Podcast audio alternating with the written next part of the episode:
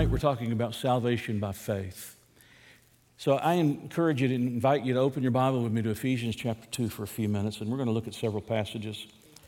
And let me just tell you from the very beginning I, I know there's not a person in this room I don't love. Uh, I love all of you. But I know some of you don't agree with me on some of what I'm about to tell you. Not about faith, uh, faith alone. You, you agree with me on that. Um, that's one of the solas of the Reformation, sola fide, uh, faith alone. But you're not going to agree with everything else I'm going to say, and that's okay. You know, um, neither, neither of us have cornered all of the knowledge there is to have. And each of us has to study and come to the conclusion of what we believe the Scripture says and be convinced of it. And what I'm going to share with you tonight, I'm, I'm convinced of.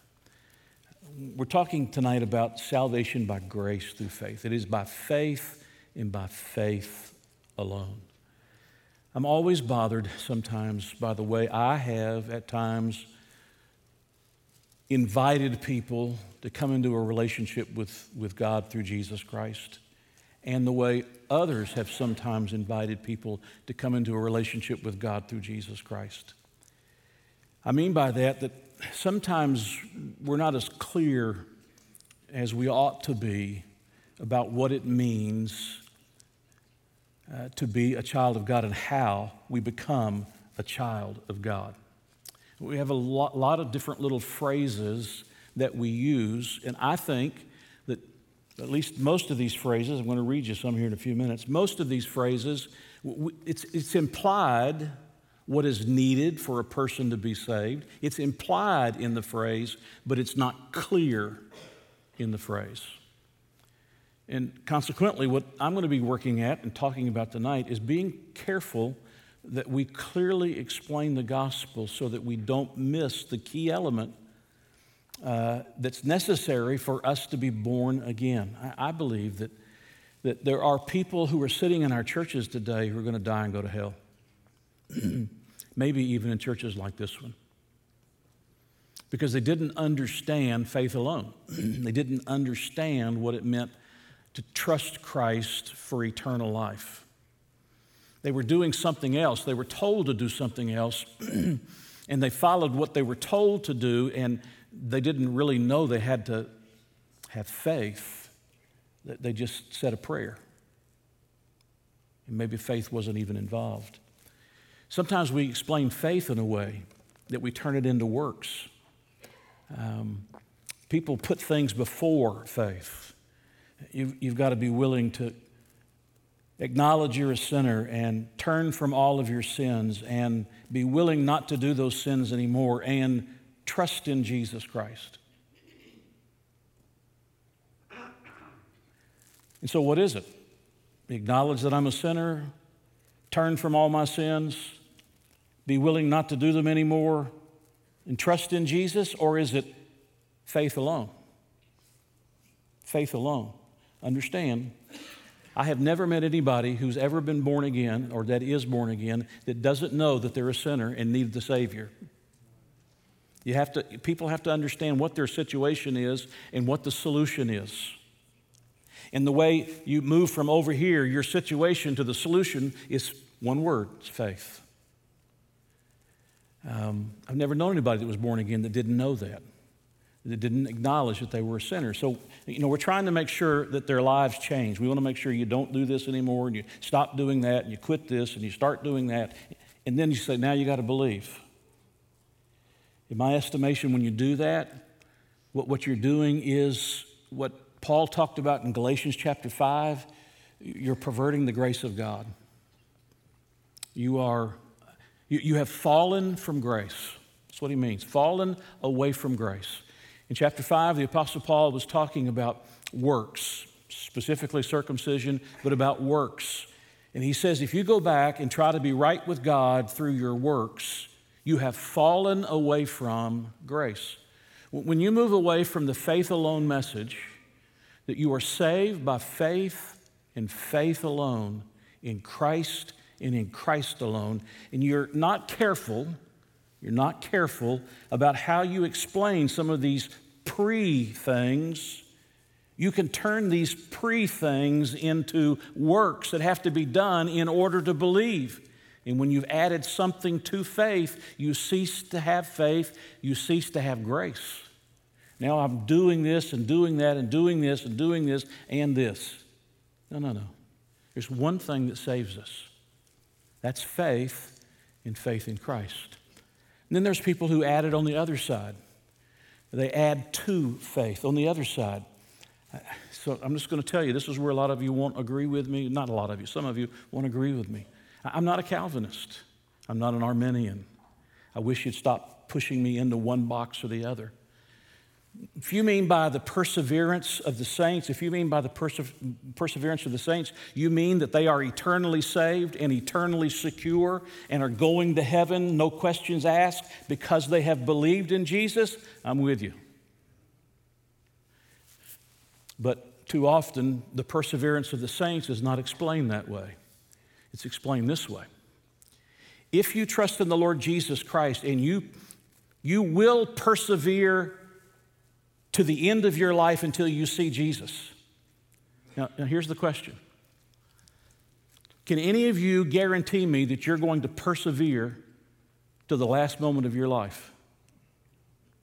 There's not anybody in here who can guarantee that because you don't know that for certain. You don't know what's going to happen a year from now, or five years from now, or 10 years from now. You don't know that.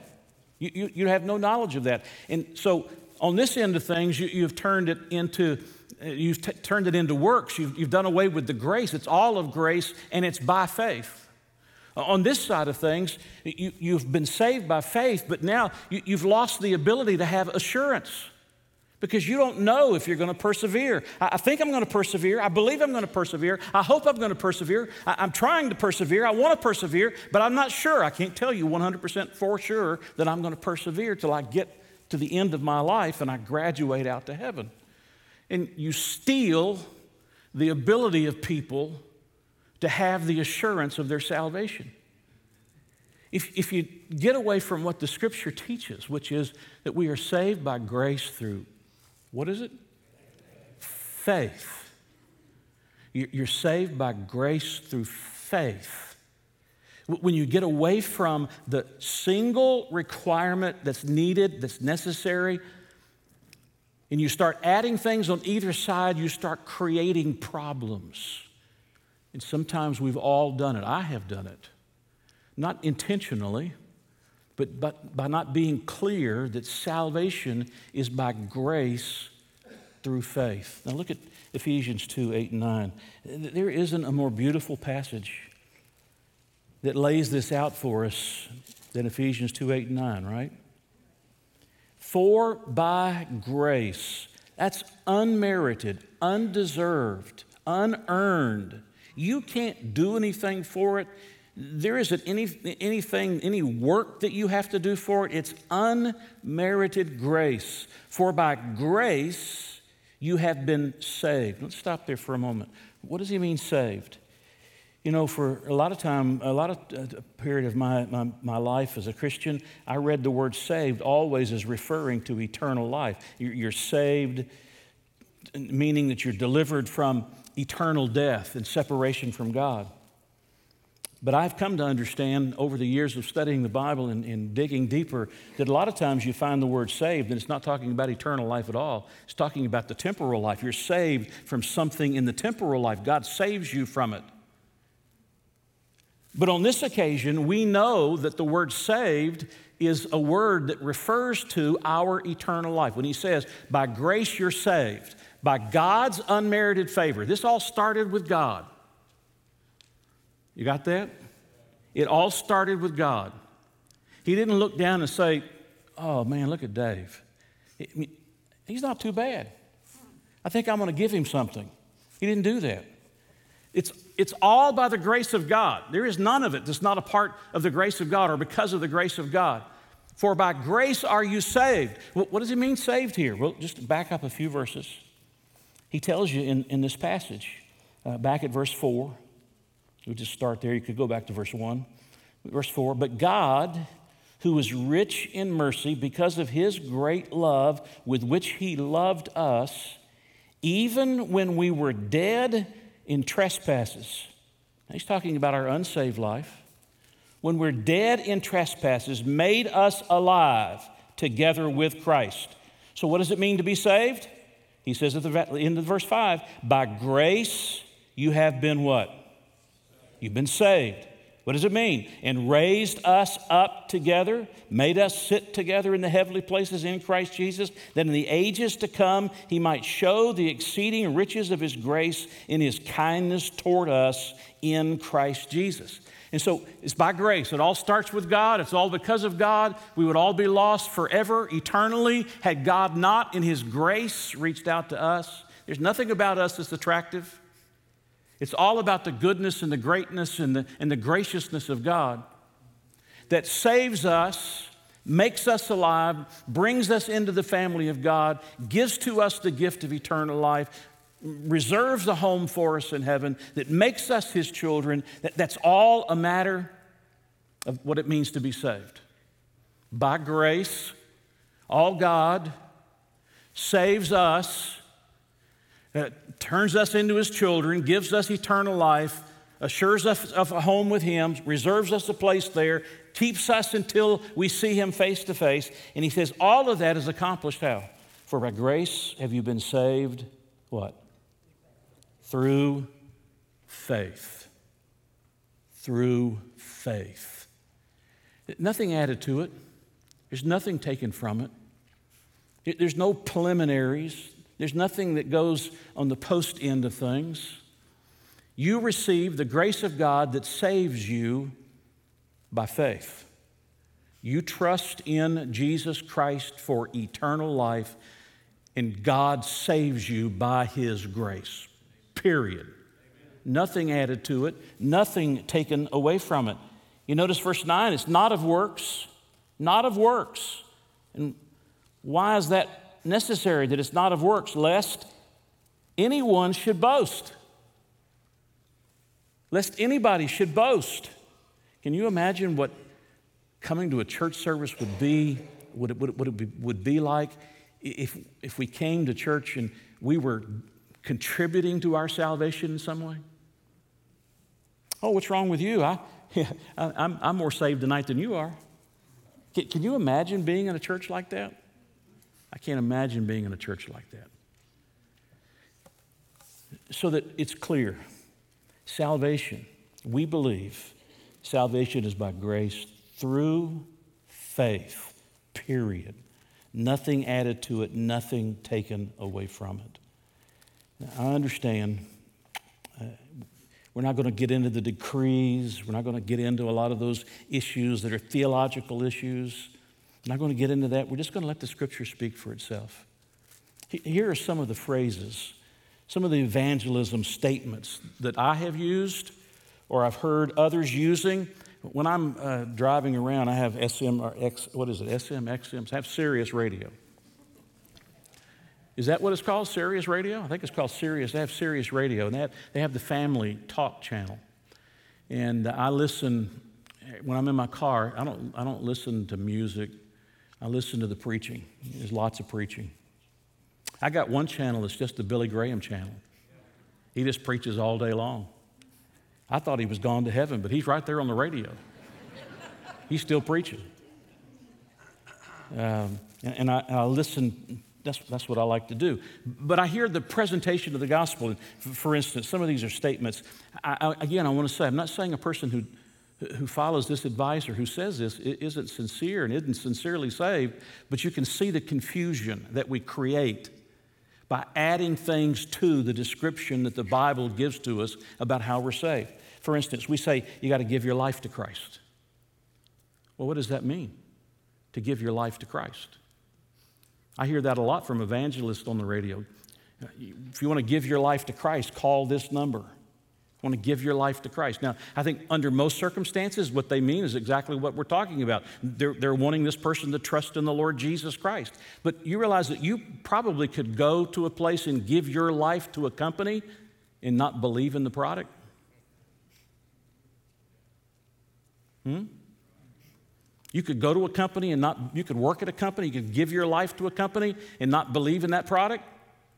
Such that it's a little bit confusing because it doesn't distinguish and uh, delineate the importance of faith. Just give your life to Christ. Here's another one surrender your life to God. Surrender your life to God.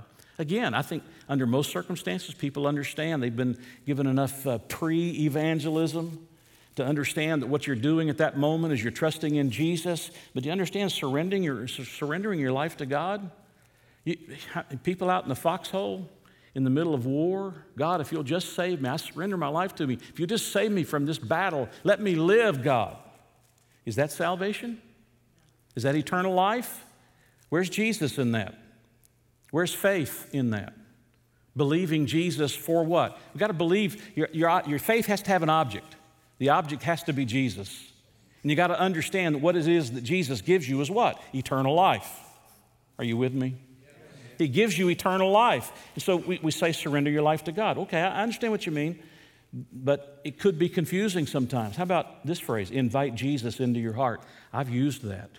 I'm guilty of using that. I've used that. You you'll, haven't heard it in the recent years, but I, I'm guilty of using that. Invite Jesus into your heart. Most of the time, people understand what you're doing is you're believing on Christ. That's what you're doing at that moment in your life. But I heard about a guy that invited Jesus into his life, and a week later, he was still practicing the Baha'i faith. And when he was asked why he was still doing that, he said he invited Jesus into his life because he wanted all the prophets there. That's a problem. Are y'all with me? That's a problem. Or, or here, here's a phrase that I, I hear a lot take up your cross and follow him. Now, I, I believe that's a Bible verse. So I believe that. But you got to understand there's a distinction between salvation and discipleship. They should go like this salvation should lead you into discipleship with Christ. But you, you understand you can, you can be a believer and not be a disciple, and you can be a disciple and not be a believer. You say, how can you say that, Pastor? Well, Judas was a disciple,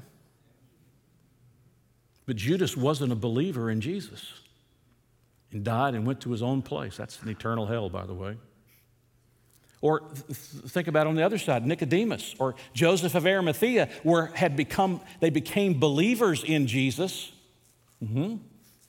They were secret believers. Nobody really knew it. You remember in John chapter 7? Uh, they want to arrest Jesus, and nobody wants to take him under arrest, and uh, the, the uh, Sanhedrin is not happy about it. Why, why aren't you taking him under arrest? And that, some of those that were supposed to go said, I mean, he seems so genuine, so real. How, how could we do that? And who stands up on behalf of Jesus in his defense? Nicodemus. And who is it at the crucifixion that comes and asks for the body? They come out of the shadows to become disciples. They were believers before this. They come out of the shadows to become disciples of Jesus. Who were the two men? Nicodemus and Joseph of Arimathea. You can be a believer and not be a disciple. It shouldn't be that way, but you can be. And you can be a disciple and not be a believer. So you have to be careful when you talk about taking up your cross and following him. Listen, listen, to the difference. Listen to the difference. I'm going to read to you two verses that, that have this phrase in it about taking up your cross. Matthew 16, 24. Then Jesus said to his disciples, If anyone desires to come after me, let him deny himself and take up his cross and follow me. Or in Matthew 4 19, and he saith to them, Follow me, and I will make you fishers of men. So let, let me ask you a question. To be saved, do we have to want to come after him? Do we have to deny ourselves, take up our cross, and go follow him? Not for salvation, you don't. For salvation, you believe in the Lord Jesus Christ. And as a believer in Christ, you take up your, his cross, your cross, and you follow him as a disciple. What, is, what is the, the, the Great Commission? Go and what? Make disciples. That implies that they've already believed. Make disciples. How do you make disciples? baptizing them in the name of the Father, the Son, the Holy Spirit, teaching them to observe all things whatsoever I've commanded you. And lo, that's why I don't fly, and lo, I am with you always. Listen, to two verses that are about salvation. Those previous two were about discipleship. Listen to the two about salvation, John 3:16. Whoever believes in him should not perish but have everlasting life. Do you see the difference?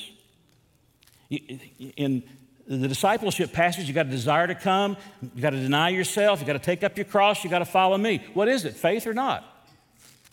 Well, in John 3:16, if you, if you believe, you don't perish. You have everlasting life. Or think about John 3:36. He who believes in the Son, what? Has everlasting life. When you're reading your Bible, you have to be careful to distinguish. There's passages when he's telling you how to be saved, and there's passages where he's telling you how to be his disciple. Now, a disciple needs, should be a believer, but as we've seen with Judas, you can be a disciple and not be a believer. And a believer shouldn't live in the shadows. A believer should come out of the shadows and live as a disciple. But sometimes it takes a while for people to do that. The most obvious problem with using the phrase follow Jesus to invite people to salvation is that it implies continual good works are required. What do I have to do to follow Jesus? And someone could answer. You have to read your Bible, pray, go to church, share the gospel, blah, blah, blah, ex, ex, you know, all these extra things. And those are works that disciples do, but they're not the means of eternal salvation. Now, some of you, your minds, I'm blowing your mind. My, our pastor's been a heretic for 40 years. By the way, I went back through my notes, went back through my sermon notes. Is this what I've been preaching? That you're saved by faith and faith alone. Is this what I've been preaching? I can't go all the way back. I don't have notes out all the way back. I went back many years back. By the way, I went back and I saw some sermons. I'm sorry that y'all had to hear those sermons. They were really bad. If they looked as bad, if they sounded as bad as they looked on paper, they were really bad. And I'm sorry. I went back. I've been, I've been preaching the same message for 40 years. You're saved by faith and by faith alone. I want you to be a disciple. I want you to follow Jesus. I want you to take up your cross. I, I want you to give yourself to Him. I want you to surrender your life to Him. That's discipleship. What a person who doesn't know Christ needs to know is that you put your faith in Jesus, and Jesus will give you eternal life. He'll save you this moment by faith, nothing else. Or there are those who say, well, here's another phrase make Jesus Lord of your life. This goes back to the Lordship salvation idea. Make Jesus Lord of your life. Again, I, th- I think probably there are a lot of people who just took that to mean I'm believing in Jesus. That's what I'm doing. But it's confusing because it doesn't include anything related to belief. Where, where did you tell them to believe? When did you tell them to trust in Christ? Or how about this one? Turn from all your sins. Turn from all your sins, and you'll be saved. Really? Uh, I believe in repentance. I believe it's a change of mind, first of all. In repentance may put you into a position where you are ready to believe, but repentance doesn't save anybody. It is believing in Jesus Christ that saves us from our sins. So, are you with me? It's, it's, it's believing in Jesus Christ that saves us from our sins. Think, think for a moment about the Ninevites. God sent Jonah to the Ninevites, right? and he preached uh, repentance. If you don't repent, God's punishment is coming on you people.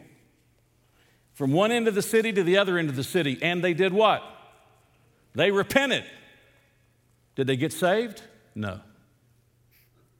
But they were spared the judgment of God on their city for 100 years. A hundred years later, they're back doing the same things they were doing before, and God has to, God has to punish them.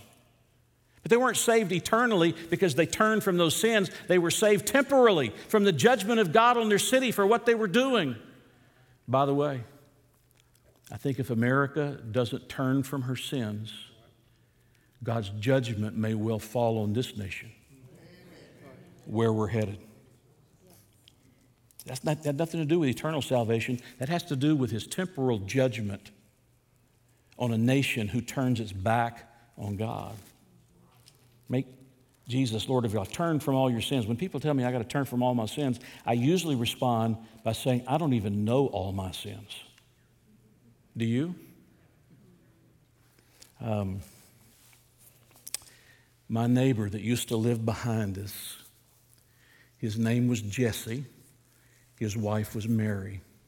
When we moved into the house, by the way, we, we don't live like some of y'all out where there's lots of land and property. We're living in the back door of our neighbor. I mean, you know, in the morning you have to you have to get dressed, or you're, you know, you just you can't stand there at the door or the windows because the neighbor's like right there. You know what I'm saying? So Jesse and, and Mary were, li- living behind us there. Uh, what year would that have been, honey? Yeah. Well, we moved over there in 1990. Okay, so sometime early 90s. So I began, Mary was already a believer. I began witnessing to Jesse. They ended up coming to our church. Uh, she became a member of our church. He eventually, as you're going to hear in a moment, becomes a member of our church. But I could not get Jesse to respond to the gospel. I could. It was like the man I told you about this morning. I couldn't get him to respond to the gospel. I couldn't get him to say, Jesus, I trust you as my Savior for the gift of eternal life. I couldn't get him to do that. It went on and on for weeks and months and on and on. Finally, I just asked him when I said, Jesse, what is keeping you from believing on Christ for eternal life? What's keeping you from that? He says, I like to go to the dog track and gamble. I like to go to the dog track and gamble. I looked at him and I said, Jesse, going to the dog track isn't what's going to keep you out of heaven. Not believing in Jesus is what's going to keep you out of heaven. And Jesse finally received Christ, trusted in Christ as his Savior. We baptized him right here. He and his wife Mary came to church. They've, they've been gone to heaven for years uh, been gone to heaven for a long time, came to church here. Here's the amazing thing it wasn't but a few weeks that Jesse wasn't going to the dog track anymore. He wasn't gambling his money anymore. He wasn't doing those things he was doing before. We get the cart before the horse. We, we talk to people, they, they got to understand they're sinners. People need to know they're sinners. I understand that. Turn from all your sins? Do you know all your sins? Would you be willing to turn from everything that I could point out that is a sin? Is that what salvation is dependent on? No, your salvation is dependent on what you do with Jesus. Do you trust in Jesus for eternal life? That's the question. I believe that Jesus is my only hope of getting to heaven, that what he did on the cross of Calvary was pay the penalty for my sins, that he was buried, that he rose again, he ascended back to the Father, he lives today, and I come to Jesus. He's my only hope. Jesus, I trust in you. I'm, I'm going to heaven not because I'm a preacher or because uh, I'm a good guy like you know I'm, I am. I'm going to heaven because I've trusted Christ as my Savior. Here's another phrase. We're not going to finish this tonight, by the way. Here's the phrase receive Christ as Lord and Savior. Again, I think people understand generally what that means. I think most of us have done enough pre evangelism to help them to see that what we mean by that is you're believing in Christ, you're trusting in Christ for eternal life. But a Roman Catholic could hear that same phrase and say, I receive Christ every time I receive communion. You realize that? When they go for Mass, they go forward, they take the body and the blood. And that bread and that wine by transubstantiation, become literally the body, supposedly, and the blood of Jesus, supposedly. So that a Catholic can say, Well, I receive Christ every Sunday, I receive Him every Sunday. That's, that's not eternal life. Eternal life is in trusting in Jesus Christ, in Jesus Christ alone. You could have somebody say, Well, I, I, I obey the commands. You got to obey the commandments. It's sort of a dumb one, but Got to obey the commandments.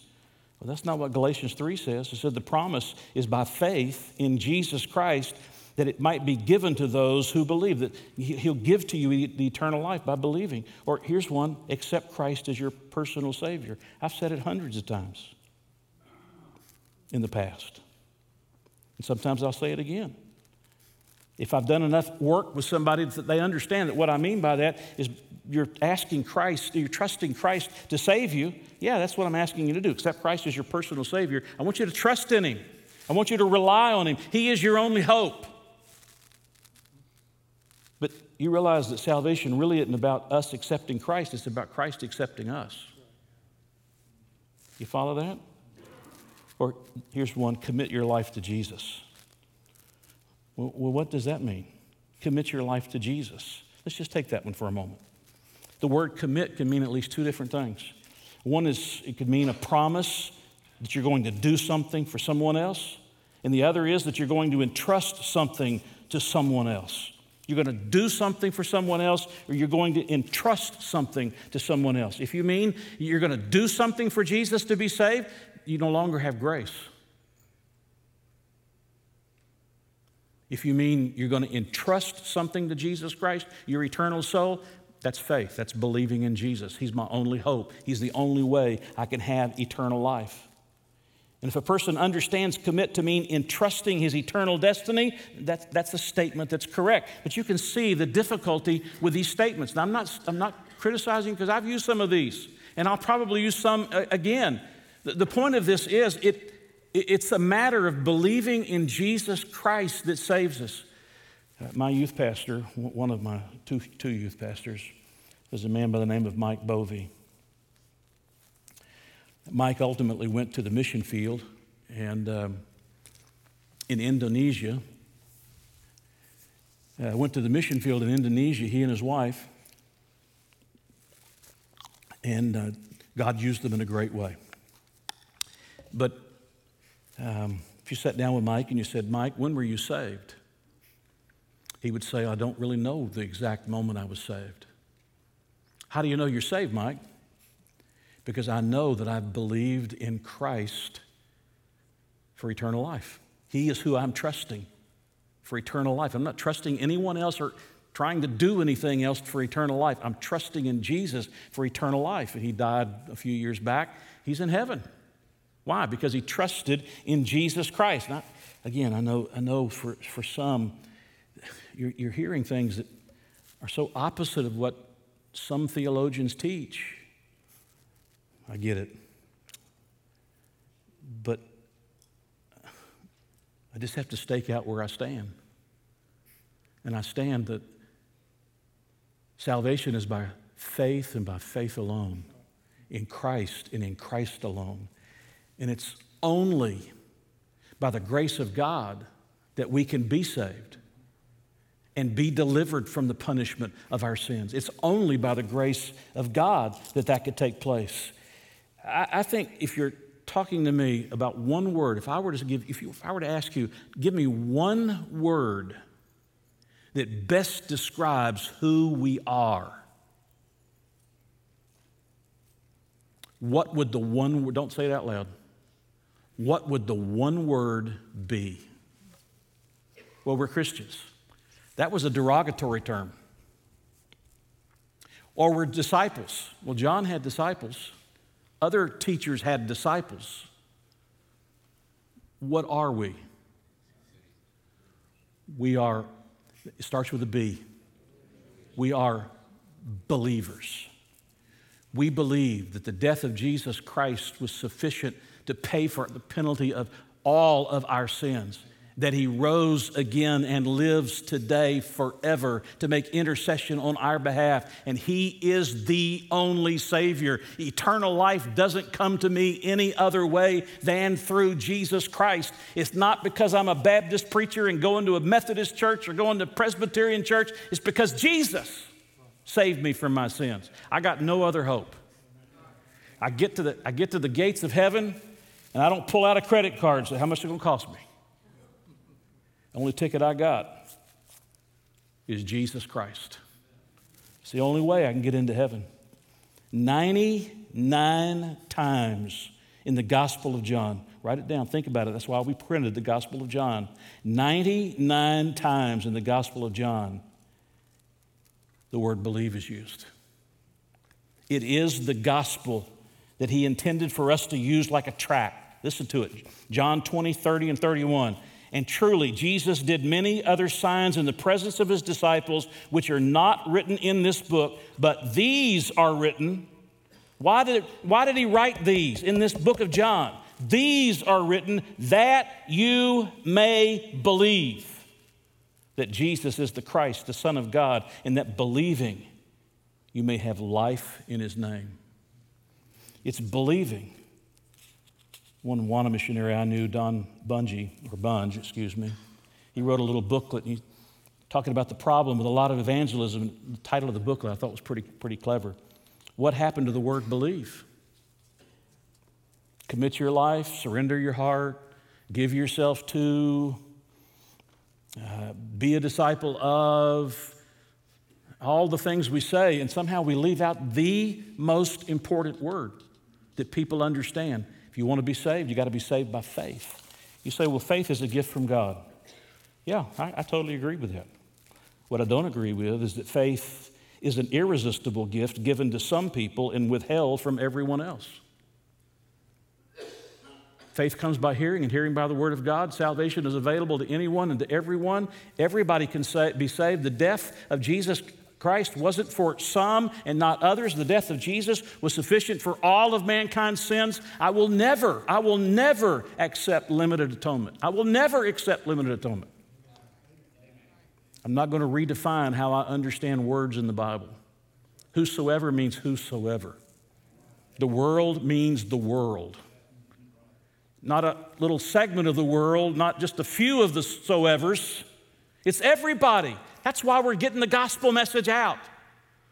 That's why we're trying to take it as far as we can as a church, why every church should be doing that. We don't have a sin problem. Jesus died to pay the penalty of the sins of the world. We have a son problem. The sins have been dealt with. Now the question is, what are you going to do with the son? And I'm talking to you like I'm evangelizing you, but uh, what are you going to do with the Son? Are you, gonna, are you persuaded that Jesus is the Christ, the Son of the living God, that in Him is eternal life and the only hope of ever going to heaven? Jesus is your only way.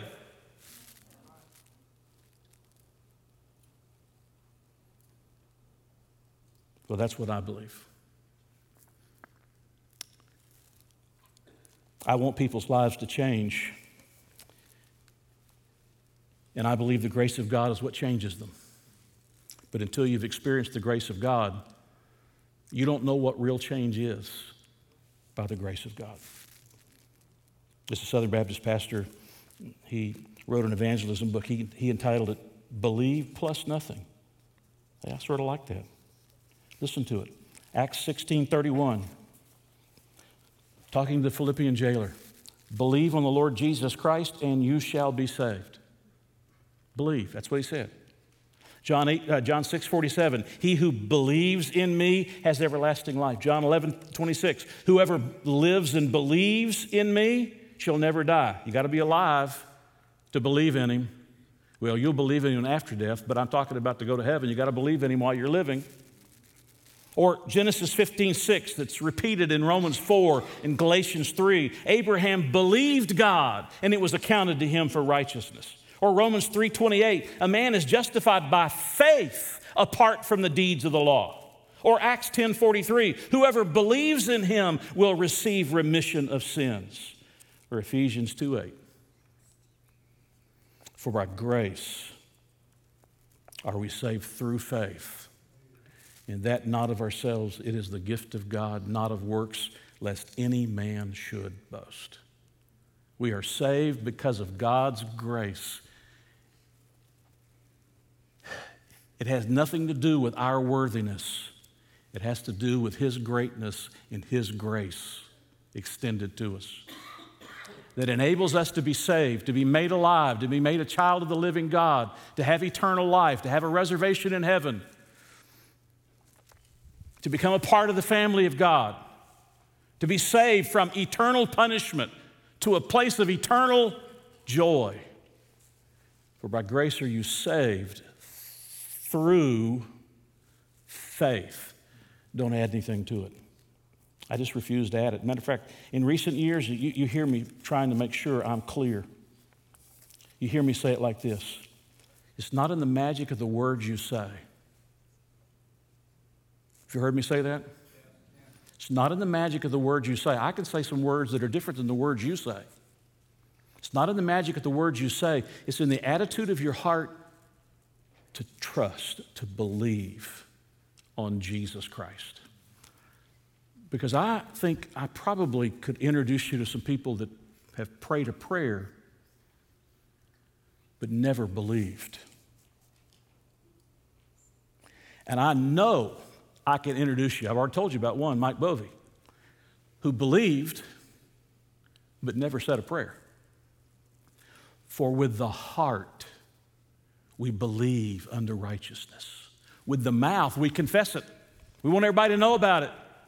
It's with the heart that we believe and trust in the Lord Jesus Christ. Maybe you have a question. But by the way, you, you, don't, you don't have to agree with me. Well, you sort of do. You sort of do in the sense that we believe that it's faith alone that saves us. You don't have to agree with me about Reformed theology or about Calvinism or any of those things. You can disagree with me on that. We've been arguing that since Calvin. They've been arguing that since Calvin. You, you realize that, don't you? So we're not going to settle it on this side of heaven. You, you have to study it out for yourself and come to a conclusion. But this is a church that we want to be careful with what we say and we teach people that it's believing. It's believing. I, am I'm four minutes over. I'm five minutes over. But I'm going to finish tonight so I don't have to come back to it next week. So give me this extra minute. Please, please, please, please, please, please, please, please, please, don't ever, I don't mean that as a threat. I'm just, I'm expressing rhetorically how I feel. Don't ever come to me and say, that's easy believism.